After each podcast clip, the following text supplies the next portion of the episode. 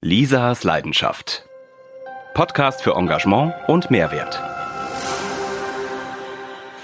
Hallo, ich bin Lisa Boje, Begründerin der Hotelharmonisierung, die ich zusammen mit meiner Partnerin Marina Hobi ins Leben gerufen habe. In diesem Expertenblog für Hoteliers, Gastronomen und serviceorientierte Unternehmer erhalten Sie Tipps, Inspirationen und exquisites Know-how darüber, wie Sie die Gastgeberlandschaft positiv beeinflussen. Und zwar mit Methoden und Denkanstößen, die über das übliche kaufmännisch wie marketingtechnische hinausgehen. Denn echtes Engagement und Mehrwert für Ihren Betrieb ist eine Frage von authentischem Vorleben und motivierendem Andersdenken.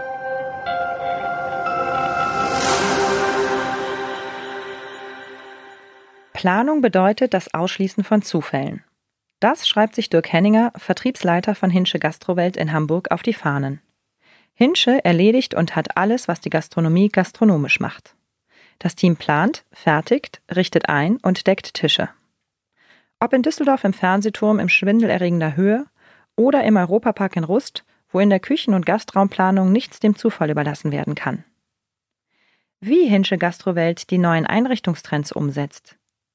Wie das Team der Erlebnisgastronomie Leben einhaucht. Wohin sich die Gastrowelt künftig entwickelt und wie man die schönen, aber vor dem Aussterben bedrohten schleswig-holsteinischen Landgasthöfe retten kann, das verrät uns Dirk Henninger in unserem Expertentalk zur Gastroharmonisierung.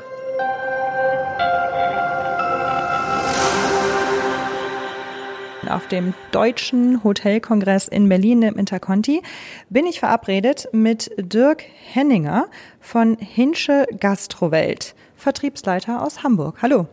Hallo. Was treiben Sie so bei Hinsche?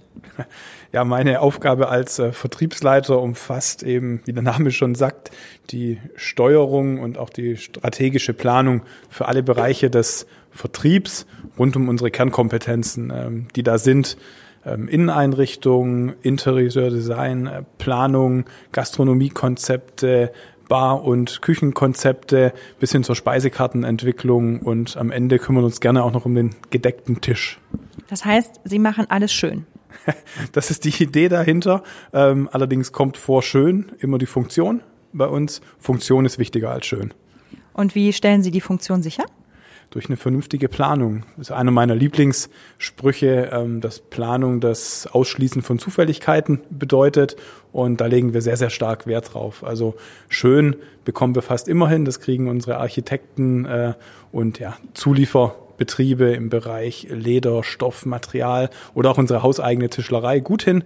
Funktion bedarf einfach einer gründlichen Planung. Was machen Sie denn, wenn Sie ein verbautes Hotel oder eine verbaute Gastronomie vor sich haben? Liegt ein bisschen am Portemonnaie des, bitte, ja, des Auftraggebers. Ähm, gibt mehrere Möglichkeiten. Also entweder man dreht wirklich einmal eben alles auf links, versucht das wirklich nochmal noch mal neu zu machen, äh, unter Berücksichtigungen der Raumstruktur, vor allem unter Berücksichtigung der TGA, also der technischen Gebäudeausstattung, ohne zu viel Kosten zu verursachen ähm, aber eben wirklich komplett Laufwege neu zu definieren. Ähm, wenn das nicht geht, muss man eben versuchen, mit einfachen Handwerksmitteln, ähm, sei es mit Raumtrennern, sei es mit Blumentöpfen, versuchen, eine vernünftige Steuerung der Kundenflüsse hinzubekommen. Funktioniert in der Regel auch ganz gut, ist aber nie der Effekt als eine komplette Um- oder Neuplanung. Was ist denn gerade das Spitzenprojekt, an dem Sie arbeiten, wenn Sie das verraten dürfen? Ja, nachdem äh, Thomas Mack auch eben schon auf der Bühne hier am Kongress war, ähm, kann man schon sagen, dass aktuell die Neuplanung des abgebrannten Bereichs im Europapark in Rust, Skandinavien und Holland unser absolutes Vorzeigeprojekt ist, weil da darf man sich eben überhaupt keine Zufälligkeiten erlauben. Ähm, über fünf Millionen Besucher im Jahr im Europapark, die wollen verpflegt werden. Der Bereich ähm, Skandinavien, den wir da jetzt gerade neu beplanen, ist ein sehr gut frequentierter Bereich gewesen und unter Berücksichtigung von allen Auflagen, die eben nach so einem Brand herrschen, dort eine ja, Küchenplanung zu machen, wirklich mit Hochleistungsgeräten und die Gastraumplanung schon eine besondere Herausforderung.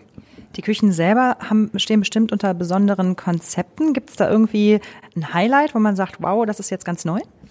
Ähm, also wenn man jetzt auf die Europapark-Küche guckt, da gibt's gibt's kein Highlight. Das ist wirklich eine Funktion. Ähm, da geht's wirklich um Funktion. Wie funktioniert die Küche? Wie reagiere ich mit einer Küche äh, auf den Bereich Fachkräftemangel? unausgebildete Köche oder Mitarbeiter in dem Sinn.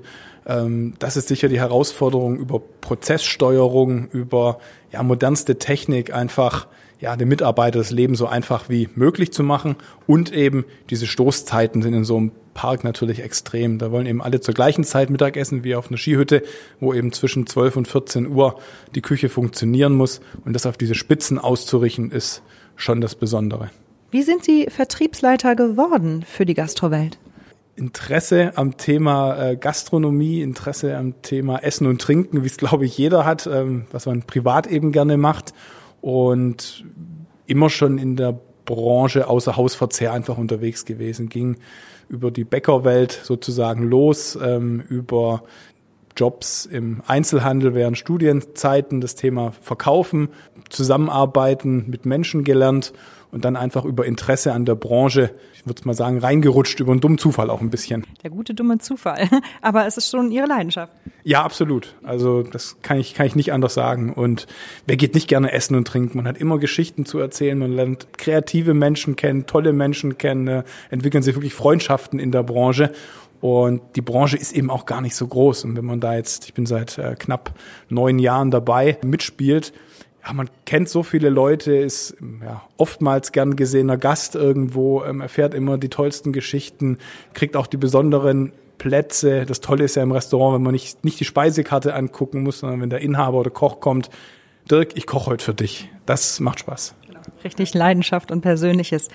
Ähm, Sie sagen, Sie sind seit neun Jahren quasi dabei. Was hat sich in den letzten neun Jahren verändert in der Branche? Ja, die Flächenaufteilung äh, hat sich auf jeden Fall geändert. Die Küchen an sich werden kleiner. Dafür werden deut wird deutlich mehr Technik in die Küche gepackt. Ähm, bedeutet nicht, dass die Küche, Küche günstiger wird für den Gastronom, aber man hat eben die Möglichkeit mit modernen Hilfsmitteln, moderner Kochtechnik äh, Multifunktionsgeräten einfach deutlich mehr Kochfunktionen auf kleinerer Fläche abzubilden. Entsprechend wird äh, die Gastraumfläche größer. Das heißt, ich habe einfach den Bereich, mit dem ich Geld verdiene, wo Tische und Stühle stehen, äh, ein bisschen mehr Platz und ich habe einfach eine bessere ja, Kosten-Nutzen-Verteilung in meiner Gastronomie. Das ist eines der Hauptänderungen.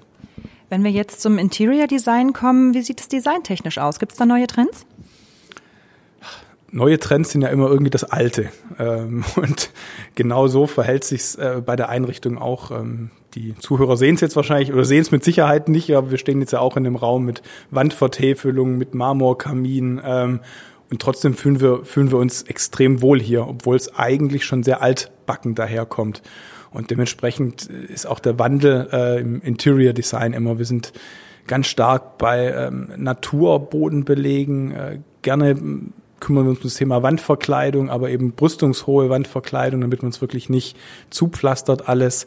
Wenn man in Materialitäten denkt, äh, sind wir wirklich in, ja, in einem sehr gemütlichen Bereich, äh, Stoffe, ähm, dicke polsterte Bänke, dicke polsterte Stühle, Stühle gerne wieder mit Armlehme, um es gemütlich zu machen, ähm, einfach dem Gast eine sehr, sehr angenehme Zeit im Restaurant zu bringen wenn Sie eine Küche oder eine Gastronomie ein, einrichten wollen und da mit einem Designer zusammenarbeiten, hat der andere, schwierigere Ansprüche als der Gastronom, der ohne Designer versucht, sich da ja, Gemütlichkeit ähm, ins Haus zu holen? Ja, ich sag mal, für den Gastronom sind wir ja der Designer, sag ich mal. Da kümmern wir uns um, um alle Belange. Wenn wir mit externen Designern äh, arbeiten, ist es schon oftmals so, dass die Ansprüche ein Stück weit weitergehen. Ähm, ich sag mal, da werden wir mit, mit Lieferanten konfrontiert äh, aus Ländern, die wir, mit denen wir eigentlich nicht zusammenarbeiten. Da sollen plötzlich Stühle äh, beschafft werden aus Südafrika oder sonst woher, weil einfach dort eine tolle Fabrik steht, tolle Materialien äh, verwendet werden. Das stellt uns dann ein Stück weit vor Herausforderungen. Bei Eigenplanung setzen wir natürlich die Lieferanten ein, wo wir eine gewisse Verlässlichkeit haben. Wie sieht das momentan von, von den Entwicklungen aus? Sie haben gerade gesagt, es wird wieder cozy, es wird wieder gemütlich. Wie schaffen Sie das denn, wenn Sie in einen kalten Raum reinkommen und den auf einmal aufwerten sollen? Das ist natürlich eine Frage, die man eigentlich unseren Architekten stellen müsste. Ähm, ich versuche so gut wie möglich zu, zu beantworten. Ähm, es gibt natürlich einfache kleine Hilfsmittel, das Thema Kissen und Wurfkissen, das Thema Teppiche, das Thema äh, Schall, das Thema Beleuchtung, mit dem man extrem viel spielen kann. wo man aber auch in der Regel nochmal einen Fachplaner ähm, dazu braucht, um das wirklich perfekt hinzubekommen, weil einfach da herrscht auch Spezialistentum. Nicht jeder Innenarchitekt ist der perfekte Lichtplaner und nicht jeder Lichtplaner hat auch eine Idee vom Schall, wie das ein Raum funktioniert. Also das ist wirklich ein Zusammenspiel von vielen Punkten. Da sind wir nur ein kleines Teil davon. Dürfen Sie auch Mitarbeiter Räumlichkeiten oder Gastronomien hinten einrichten und sind die dann auch nett oder gibt, sehen Sie immer noch die alten Kellerlöcher und die armen Mitarbeiter dürfen da unten essen? Also wenn wir in der Hotelbranche bleiben, da sind es leider immer noch die Kellerlöcher, muss man ganz klar sagen. Ähm, das ist oft im Keller ohne Fenster, ähm, in Anführungszeichen, wird nebenbei mitgekocht, wenn es nicht gar die Reste des Mittagessens äh, der Hotelgäste gibt. Wenn wir da über den Tellerrand rausgucken, äh, wenn man sieht, was andere Konzerne äh, heutzutage ihren Mitarbeitern bieten an Verpflegungsmöglichkeiten, sind das natürlich Welten. Das hat Restaurantcharakter. Im Hotel wird das aus meiner Sicht immer noch sehr, sehr stiefmütterlich behandelt. Wir sind ja mit dem Podcast unter dem unter der Rubrik Hotelharmonisierung unterwegs. Was stellen Sie sich darunter vor? Ich glaube, es ist was Stimmiges. Harmonie klingt für mich ähm, wie aus einem Fluss, wie aus einem Guss. Ich, ich komme irgendwo an, fühle mich gleich geborgen. Äh, Harmonie ist ganz viel Mitarbeiter für mich. Ich werde direkt abgeholt, direkt gut empfangen. Äh, ja, ob das über die Ansprache, über Mimik, Gestik ist, ein Stück weit mit Sicherheit auch über die Einrichtung, aber ich tatsächlich Harmonisierung ist fast eher Mensch als äh, Stuhl, Tisch oder Bodenbelag.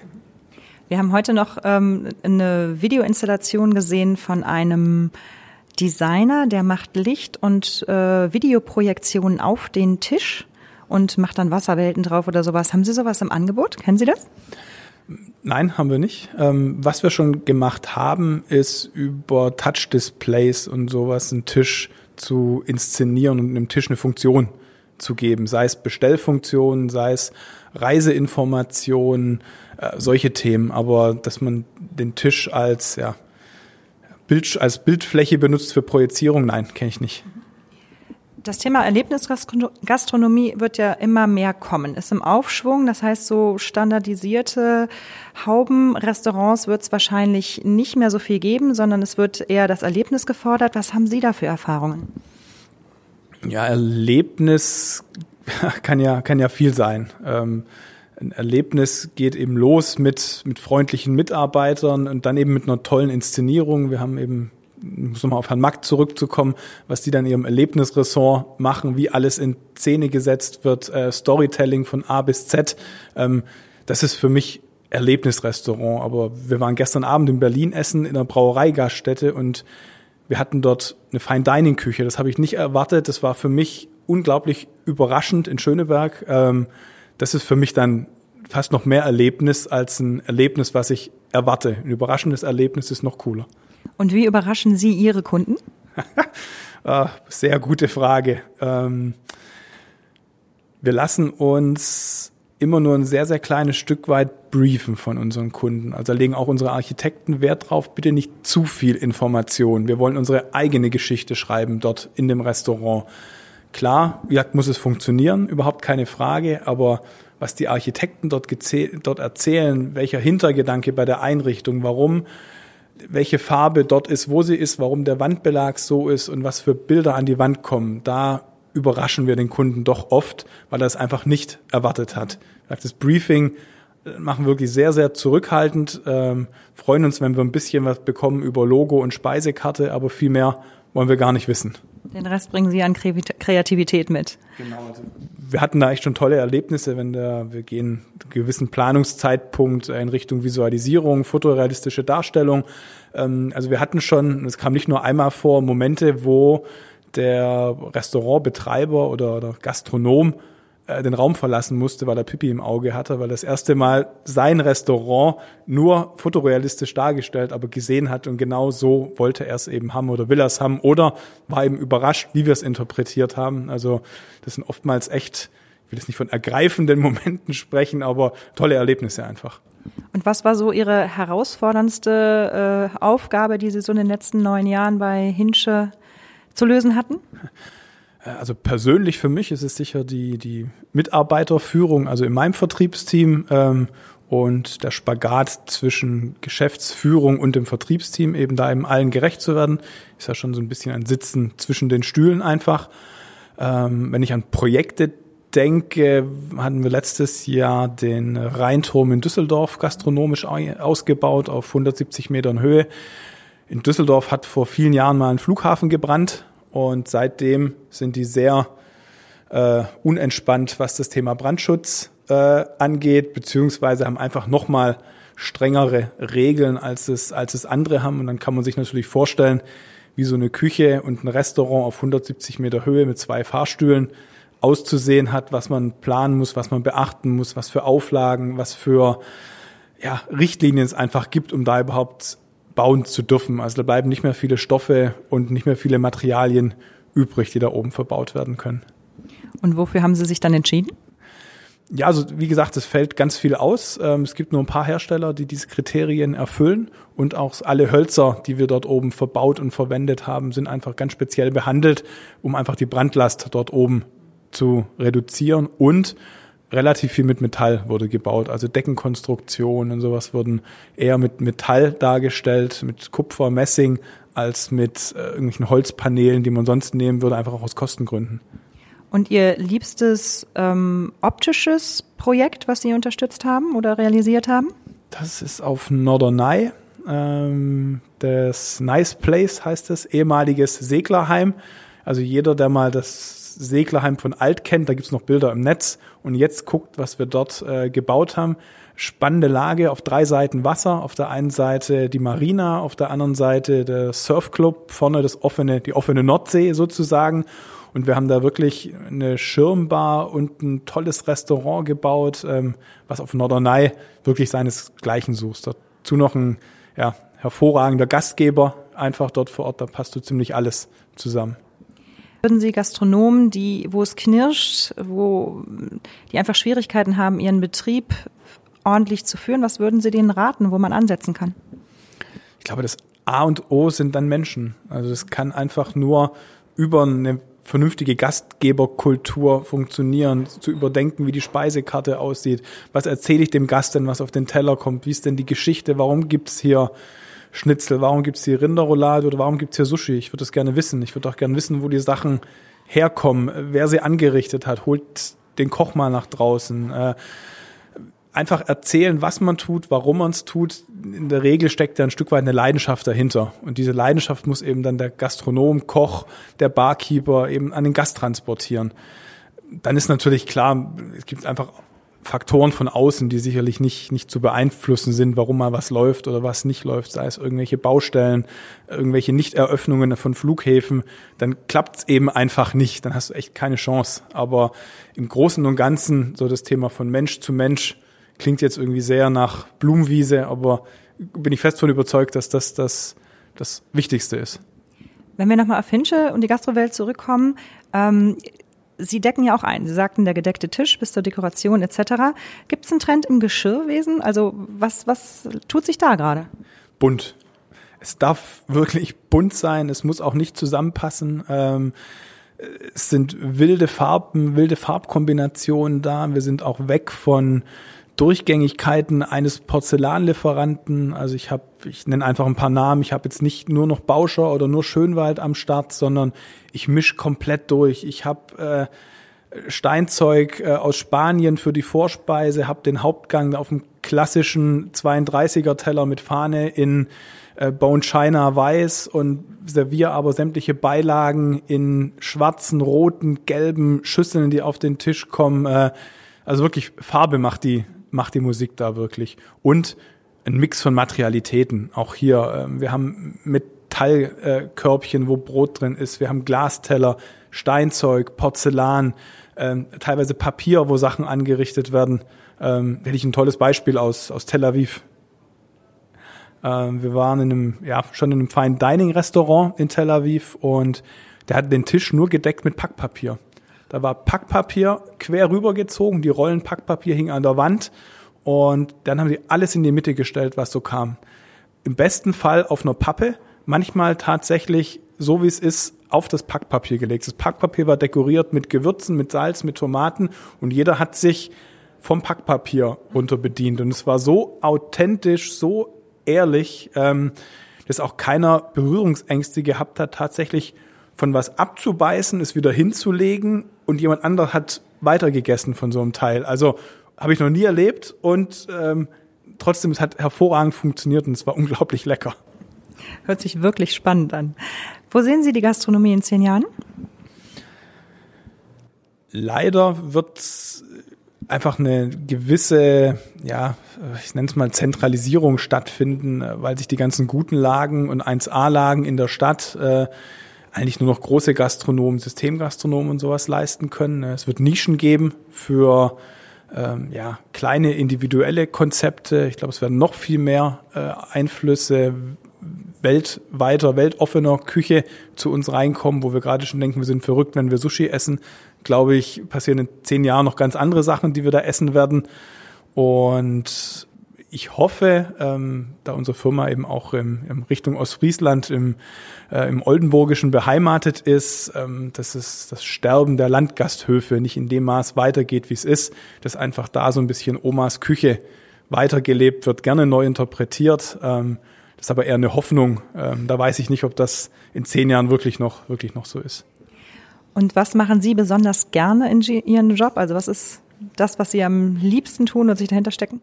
Da ist tatsächlich wieder diesen Umgang mit Menschen, dieses hochgradig kreative mit unseren Projektteams, die wir bilden, heißt Küchenplaner am Tisch, Innenarchitekt am Tisch, äh, einer unserer Köche am Tisch, die sich schon mal überlegen, wie kann denn das überhaupt in der Küche abgebildet werden. Dazu noch der Betreiber oder Investor mit am Tisch. Das sind so hochgradig kreative Termine, was da am Ende bei rauskommt nach so einem Tag. Ähm, das ist einfach, ja, top. Du bist zwar platt dann danach, aber es ist echt absolut top.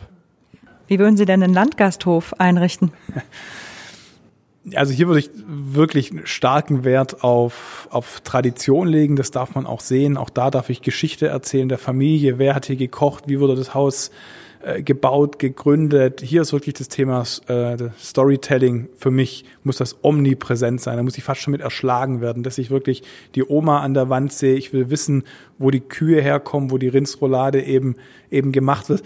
Da will ich wirklich alles wissen. Ähm, ansonsten darf das sehr, sehr klassisch eingerichtet sein. Also ich, da dürfen gerne Holzstühle stehen, da darf es einen Tresen äh, geben für ein schönes Tresengeschäft. Ähm, ein leckeres Jever an der Bar ähm, hat noch niemanden geschadet. Also das muss man einfach, muss man einfach so sagen. Wirklich Tradition, aber die Tradition muss erzählt werden. Das ist das Wichtige. Und dann ist halt das Thema Speisenqualität einfach. Das ist ja das Problem mit einfach Fachkräftemangel. Was mache ich dann? Ich greife zurück auf Convenience ähm, reiß noch die Packung auf, ähm, mach nicht mal mehr die, mach die Soßen nicht mehr selber, kauf mir die Patties sonst wo. Das funktioniert gerade auf dem Land aus meiner Sicht überhaupt nicht. Das, das merkt man einfach. Und dann steht der Koch auch nicht hinter seiner Küche und dann wird das einfach unglaubwürdig. Sie sagten gerade, da setzen Sie auf Tradition. Wo würden Sie denn mit Tradition gerne brechen? Ja, ich glaube schon, dass man äh, gerade, wenn man die diese ja, Fusion-Küche sieht, sowas, was sich eben da gestern erlebt hat mit Brauerei und dann ein Fine Dining Angebot sondersgleichen äh, vegan ausgerichtet in einem Braugasthof, was man nicht erwartet. Ähm, das sind schon solche Dinge, die man, die man brechen kann und muss und wo man sich gerne, gerne überraschen lässt. Was wünschen Sie sich für Hinsche und Gastro in den nächsten zehn Jahren? Eigentlich, dass es so weitergeht, wie es die letzten zehn, zehn Jahre war, stetig bergauf, ähm, mit wirklich sehr, sehr spannenden Projekten, angenehme Leute weiter kenn kennenzulernen, ähm, vielleicht noch ein bisschen überregionaler zu werden. Wir sind doch sehr stark im norddeutschen Raum, ähm, haben jetzt Düsseldorf für uns entdeckt als sehr, sehr starke Region, weil einfach dort auch, ja, einfach das Kapital da, die Leute gehen gerne essen und dementsprechend geben die Gastronomen gerne auch ein bisschen was für Einrichtungen aus. Ähm, aber ich habe da noch so andere Regionen, sage ich mal, die könnten uns vielleicht auch fürs ein oder andere Projekt gebrauchen. Also die Ausrichtung eher noch ein bisschen überregionaler zu werden und den ein oder anderen Systemgastronom, wie wir es schon tun, vielleicht sogar über die Landesgrenzen Deutschlands hinaus zu begleiten. Wo kann ich mich über Sie informieren? Ja, am einfachsten im Netz ähm, unter äh, hinsche-gastrowelt.de. Dort zeigen wir auch immer alle aktuellen Projekte. Wir fotografieren die ziemlich straff durch, also wirklich alles was uns Spaß gemacht hat, wo wir drüber reden wollen, was wir zeigen wollen, zeigen wir da. Und dazu gibt's natürlich auf allen anderen Kanälen auch von Facebook und Co. Ähm, Informationen. Nächste Gelegenheit ist die Internorga in Hamburg. Die ist wann? Die ist Mitte März, ähm, findet in der Messe Hamburg statt. Sind wir in den Einrichtungshallen B5 äh, untergebracht. Großer Stand, in der Regel nicht zu verfehlen. Und in Ihrer Heimatstadt, es wird ein Heimspiel. Ja, bedingt. Also meine Heimatstadt ist Stuttgart, da gibt's die Intergastra, die ist 2020 wieder. Ich meine die vom, von Hinsche Gastro. genau, genau richtig, nein. Ähm, das ist 1 zu 0 für Sie. Da ist, ähm, ist wie unsere Hausmesse. Also da kommen auch viele, wo wir uns einfach freuen, dass sie bei uns vorbeikommen auf einen Kaffee, auf einen Cappuccino, auf ein Glas Sekt, auf ein Bier, ähm, die jetzt keine Kaufabsicht haben, die sich einfach freuen, bei uns mal kurz den Messestress so ein bisschen abzulegen. Wir haben wirklich einen reinen Kommunikationsstand. Sie finden bei uns kein Preisschild, gar nichts, null. Einfach Tische, Stühle, so wie wir ein Restaurant einrichten würden, wie wir eine Bar machen würden. Und das war's. Mehr gibt's bei uns nicht. Leckere Getränke, guten Service, so wie wir Gastronomie machen würden. Das heißt, wir sehen uns zum Jever in Hamburg auf der Internoge. Ja, Jever wird schwierig. Ja, ja, ja, aber es gibt äh, eine, eine andere Hamburger Brauerei, in der Regel ist Holsten äh, wird serviert auf der Intonorga, aber da kommt man auch mit klar. Okay, wir werden ein Auge zudrücken. Ganz herzlichen Dank für dieses Interview. Ich wünsche Ihnen ganz viel Erfolg noch ähm, mit Hinsche Gastrowelt und wir sehen uns im März. Vielen Dank, bis bald. Bis bald.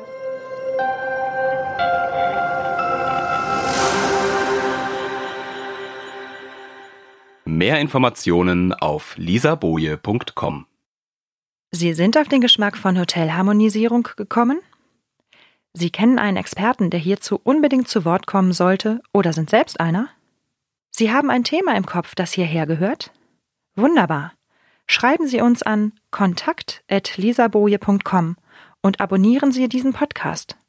Empfehlen Sie uns weiter und lernen Sie uns kennen. Denn wir haben zum Ziel, wieder mehr Engagement und Mehrwert in die Gastgeberwelt zu bringen. Buchen Sie ein unverbindliches Strategiegespräch zur Optimierung Ihres Hotels direkt online. Weitere Infos finden Sie auch unter www.lisaboje.com. Wir hören uns.